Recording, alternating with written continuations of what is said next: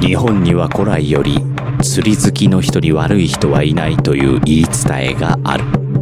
その言い伝えは本当なのかそして中澤優子は果たして釣り好きの男性と添い遂げることができるのか遊漁船船長古川と隊長でお送りするポッドキャストそんな内容話してないわ